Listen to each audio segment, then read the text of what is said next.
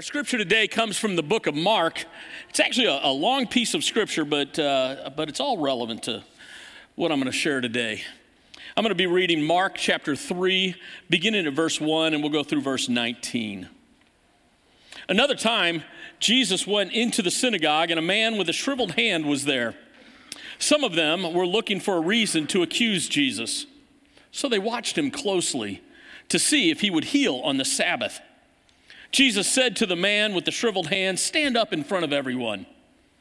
Then Jesus asked them, Which is lawful on the Sabbath, to do good or to do evil, to save or to kill? But they remained silent. He looked around at them in anger and, deeply distressed at their stubborn hearts, said to the man, Stretch out your hand. He stretched it out, and his hand was completely restored. Then the Pharisees went out and began to plot with the Herodians how they might kill Jesus. Jesus withdrew with his disciples to the lake, and a large crowd from Galilee followed. When they heard about all he was doing, many people came to him from Judea, Jerusalem, Idumea, and the regions across the Jordan and around Tyre and Sidon. Because of the crowd, he told his disciples to have a small boat ready for him to keep the people from crowding him. For he had healed many, so that those with diseases were pushing forward to touch him. Whenever the impure spirits saw him, they fell down before him and cried, You are the Son of God. But he gave them strict orders not to tell others about him. Jesus went up on a mountainside and called to him those he wanted, and they came to him. He appointed 12 that they might be with him and that he might send them out to preach and to have authority, authority and to drive out demons. These are the 12 he appointed Simon, to whom he gave the name Peter, James, son of Zebedee, and his brother John. To them he gave the name Boanerges which means sons of thunder. Andrew, Philip, Bartholomew, Matthew, Thomas, James, son of Alphaeus, Thaddeus, Simon the Zealot, and Judas Iscariot, who would betray him. This is the word of God for the people of God. Thanks be to God. So, if you uh, were just now reading the New Testament for the first time, and you're reading along a chapter a day, and you got through Matthew and you started Mark, and you went, wait a minute, didn't we just read this? And it's true. You did just read this, kind of.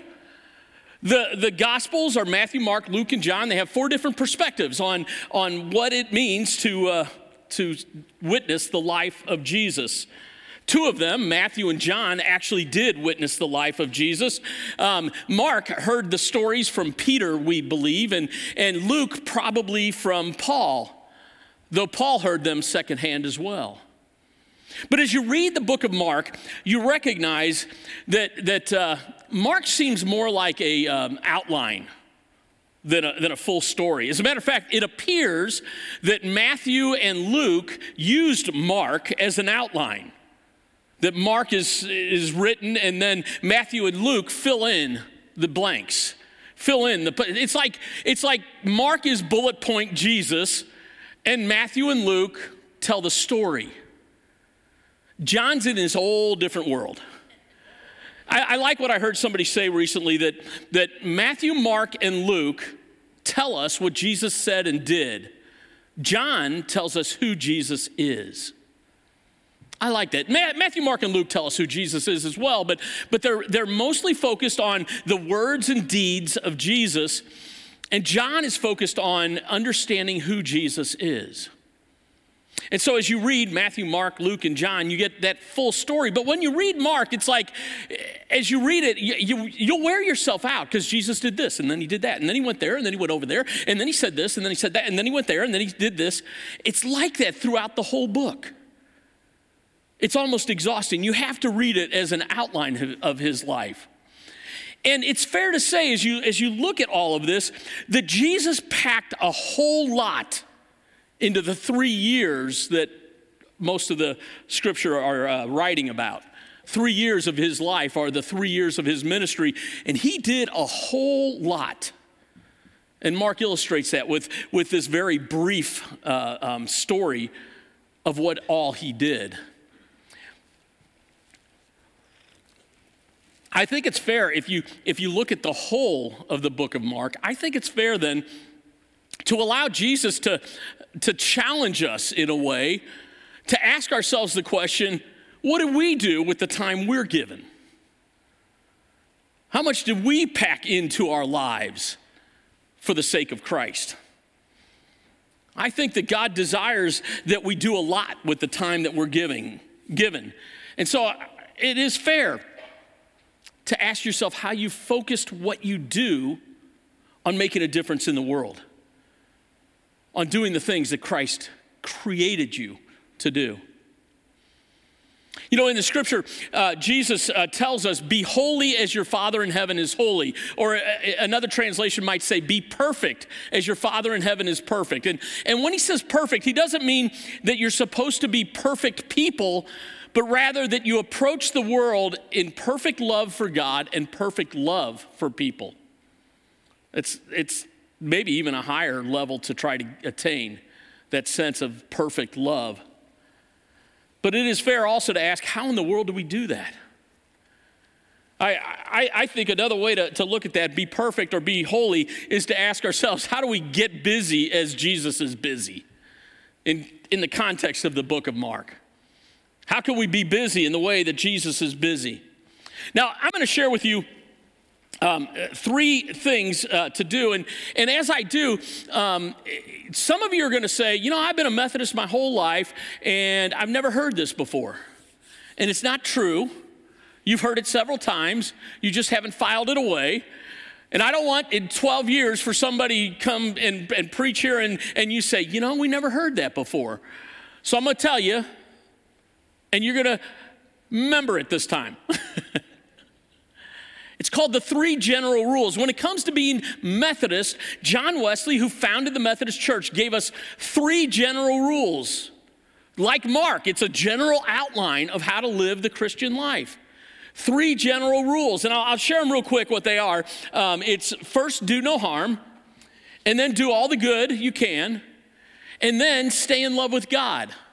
Now, Wesley had another term for that, and I'll share that term uh, a little bit later. But those are the three general rules of being a Methodist. And as I read this scripture, I read this chapter, I, I, realized it kind of aligns pretty well. And so let me show you how I, how I saw that. Um, in, the, in the do no harm part, in Mark 3, verses 1 to 6, Jesus encounters a man with a withered hand. And it's on the Sabbath day. Now, the Sabbath day was, there was a rule you don't work on the Sabbath. I mean, it's one of the commandments, right?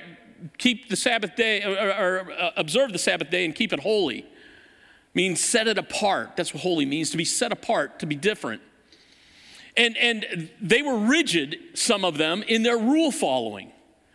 So much so that, you know, today it's, um, if you go to Israel, and you stay in a hotel that, that is kind of rigid with their, their um, observance of the Hebrew laws, if that hotel is a high rise, from Friday at sundown until Saturday at sundown, which is the Sabbath, those 24 hours, every, if you get on the elevator, it will stay, stop at every floor.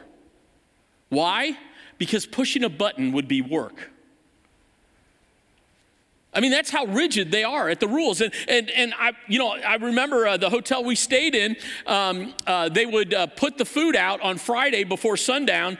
And um, if you ate in the restaurant, you ate whatever was out for 24 hours. Because they couldn't have anybody working in the kitchen. That would be against the rules if you stayed in one of the Jewish hotels. So they were really rigid about these rules, no working on the holidays. And, and so they're watching the, these, these rigid rule followers are watching Jesus to see if he's going to heal. Because that would be work, wouldn't it? Eh, for God, probably not, but, but it would appear that way, right? That would be work. And Jesus gets angry at them. So angry that, that I mean, the, the line that he uses there is, which is lawful on the Sabbath, to do good or to do evil, to save a life or to kill? Which one of those is lawful? And despite the, the opposition from the religious leaders, Jesus heals the man, demonstrating his own compassion and commitment to do no harm. If you're in the medical field, you know that the Hippocratic Oath, the first line of it is first, do no harm. Like Jesus, we're called to prioritize love and mercy over legalism and rules. Our commitment to doing no harm requires that we, we cultivate a prayerful reflection on Scripture. Looking at how do we perfectly love somebody within the boundaries of Scripture. But remember, the boundaries are created for us, we're not created for the boundaries. And that's an important difference. So Wesley says, Do no harm. And, and, and then he goes on to say this about it by avoiding every kind of evil, especially that which is most generally practiced as, and then he gives us a list. And I, will share some of those um, in a more modern language than he does, because he wrote in the 1700s. First, taking the name of God in vain. Now, why is that a problem? Well, first, it's against the, the uh, one of the Ten Commandments, also. But also, if you're if you're a follower of Jesus Christ and you're out in the public and you're cursing all the time, and somebody might say, you know, I think I'd like to go to church with that. Uh, never mind. Haven't you ruined your witness? Haven't you damaged the opportunity you have to bring somebody to faith in Christ? Another is don't fail to take a Sabbath day.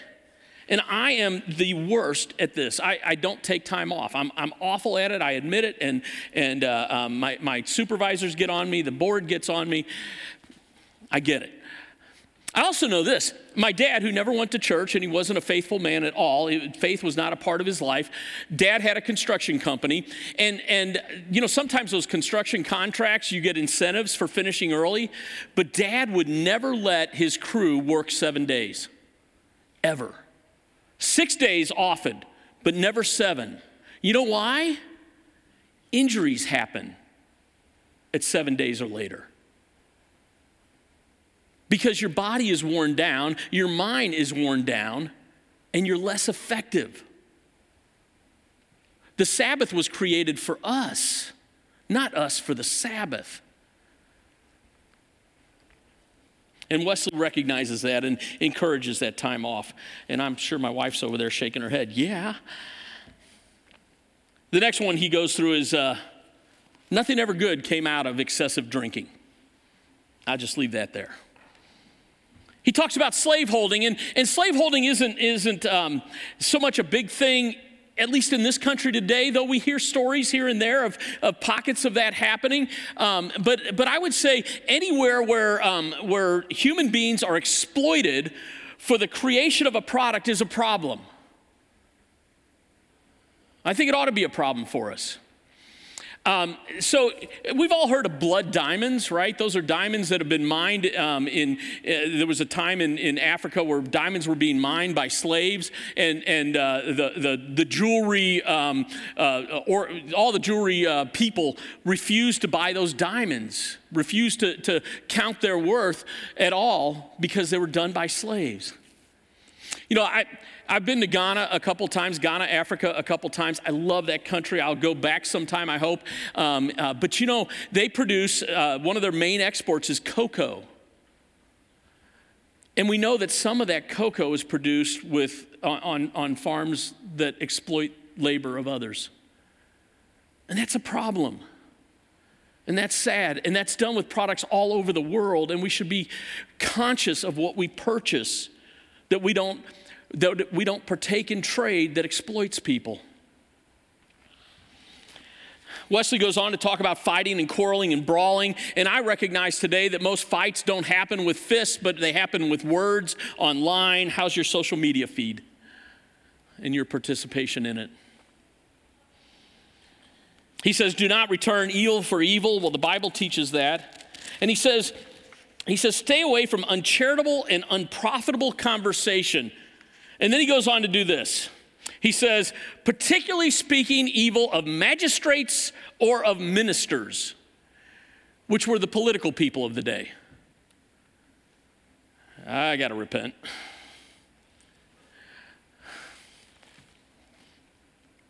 Going on. Doing to others as we would, he, he quotes the golden rule doing to others as we would have done to us. And I would add the platinum rule. Have you heard this? Somebody developed the platinum rule. It's not just do unto others as we would have them do unto us. The platinum rule is do unto others as they would like to have done to themselves. Try to offer people what they're looking for, not what we're looking for. Moving on, he says, uh, doing what we know is not for the glory of God, such as putting on of gold and costly apparel. I just call it excessive living. Laying up treasure on earth. Just ask yourself how much is enough. My dad, my dad would say, it's not what you earn, it's what you spend. And I would say, it's not what you save, it's what you give. I, yeah, I do.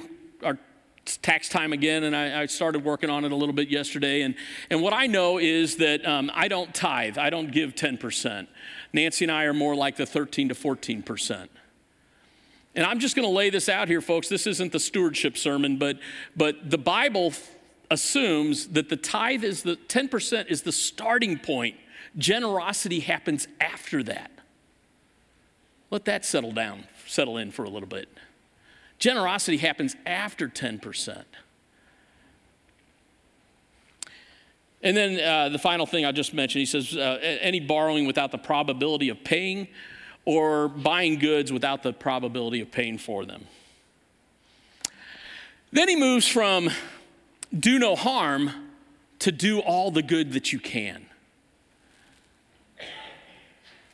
And, and as I read that scripture, Mark 3 7 to 12, it illustrates Jesus' ministry of healing and delivering those people oppressed by evil spirits. And we might call that today um, uh, people that, that experience mental illness or emotional uh, issues today. Uh, you know, we have this vision as a church that, that we are going to um, attend to uh, the, uh, um, the children and youth of our community to seek to transform, them, form their lives emotionally and spiritually. And as we seek to try to do that, I think that's exactly what, what Jesus was talking about in, in, in people who are oppressed by evil spirits. These crowds came to Jesus seeking healing, and he responded with compassion, but also with the power and ability to heal. And then in verse 14, he, he appoints the, the, the 12 to go and, and do healing in his name. As disciples of Christ, we're called to follow in those footsteps, to, to live into those uh, opportunities to care for those in need. So, by doing good, Wesley says, be merciful in any way that you can, taking every opportunity to do so, doing good of every possible sort, as, and as far as possible to all, meaning to all people. Now, here's something interesting. Um, uh, Wesley um, both uh, divides people's soul and their body in conversation about this. He also divides those who are within the body of Christ, those who are in the church community, and those who are outside. And I think it's an important division that we make. Um, uh, and, and, here's why. So, to their bodies, he says, um, no matter who they are, by giving food to the hungry, by clothing the naked, or visiting and helping those that are sick or in prison, that comes directly out of the Bible, out of Matthew 25. We read that recently in our, in our daily reading. And, and, and to their souls by instructing, reproving, or exhorting all we have you hear that? All we have. That means all the people we have within our community. That we're called to call each other into faithfulness, to help each other grow in our faith by all that we have, the people who are inside. Hey, if you're in one of the, the small groups that's meeting um, throughout the week, uh, I have a challenge for you. Don't leave today without inviting somebody. And, and I'm going to invite all of you online. We do an 8 p.m. Bible study that I lead online. All you have to do is log in. And if you don't know where, um, it's on our website, but I can also, uh, if you click on the website and look for history, you'll find it. But just find my email and I'll, I'll respond today and, and give you the address to, to link in. Because we want you online as well. We want you into a study as well. Invite people to be a part of your group. Don't have a group? Ask me, I'll help you find one. Or don't have a group that works for you? I'll help you start one. So, so he addresses those within the body of Christ, but he also mentions those outside. And, and he doesn't go into depth with this, so here's what I would advise by way of doing good, and that's this. Too often, the Christian church looks at the people who aren't Christian and tries to count, call them to accountability by our set of rules. It's like jumping into a soccer game and calling three strikes. It makes no sense. Why do we ask people who aren't trying to be Christian to live a Christian life? How about we do this? How about we love them to the point that they wonder why? And they want to enter into fellowship with us. And when they enter into our fellowship, then we can say, look, it might be good for you to be studying scripture. It might be good for you to, to be fellowshipping with other Christians. It might be good for you to stop that one thing that you're doing because it doesn't work for you and it doesn't work for anyone else. We can hold people accountable who have decided to be accountable to the, to the church. But I think we frustrate ourselves and we frustrate the rest of the community when we try to hold them accountable to rules they never agreed to. Instead, invite. Take on an attitude of caring invitation, seeking to do no harm, but instead nourish their souls. The final part of that then is stay in love with God.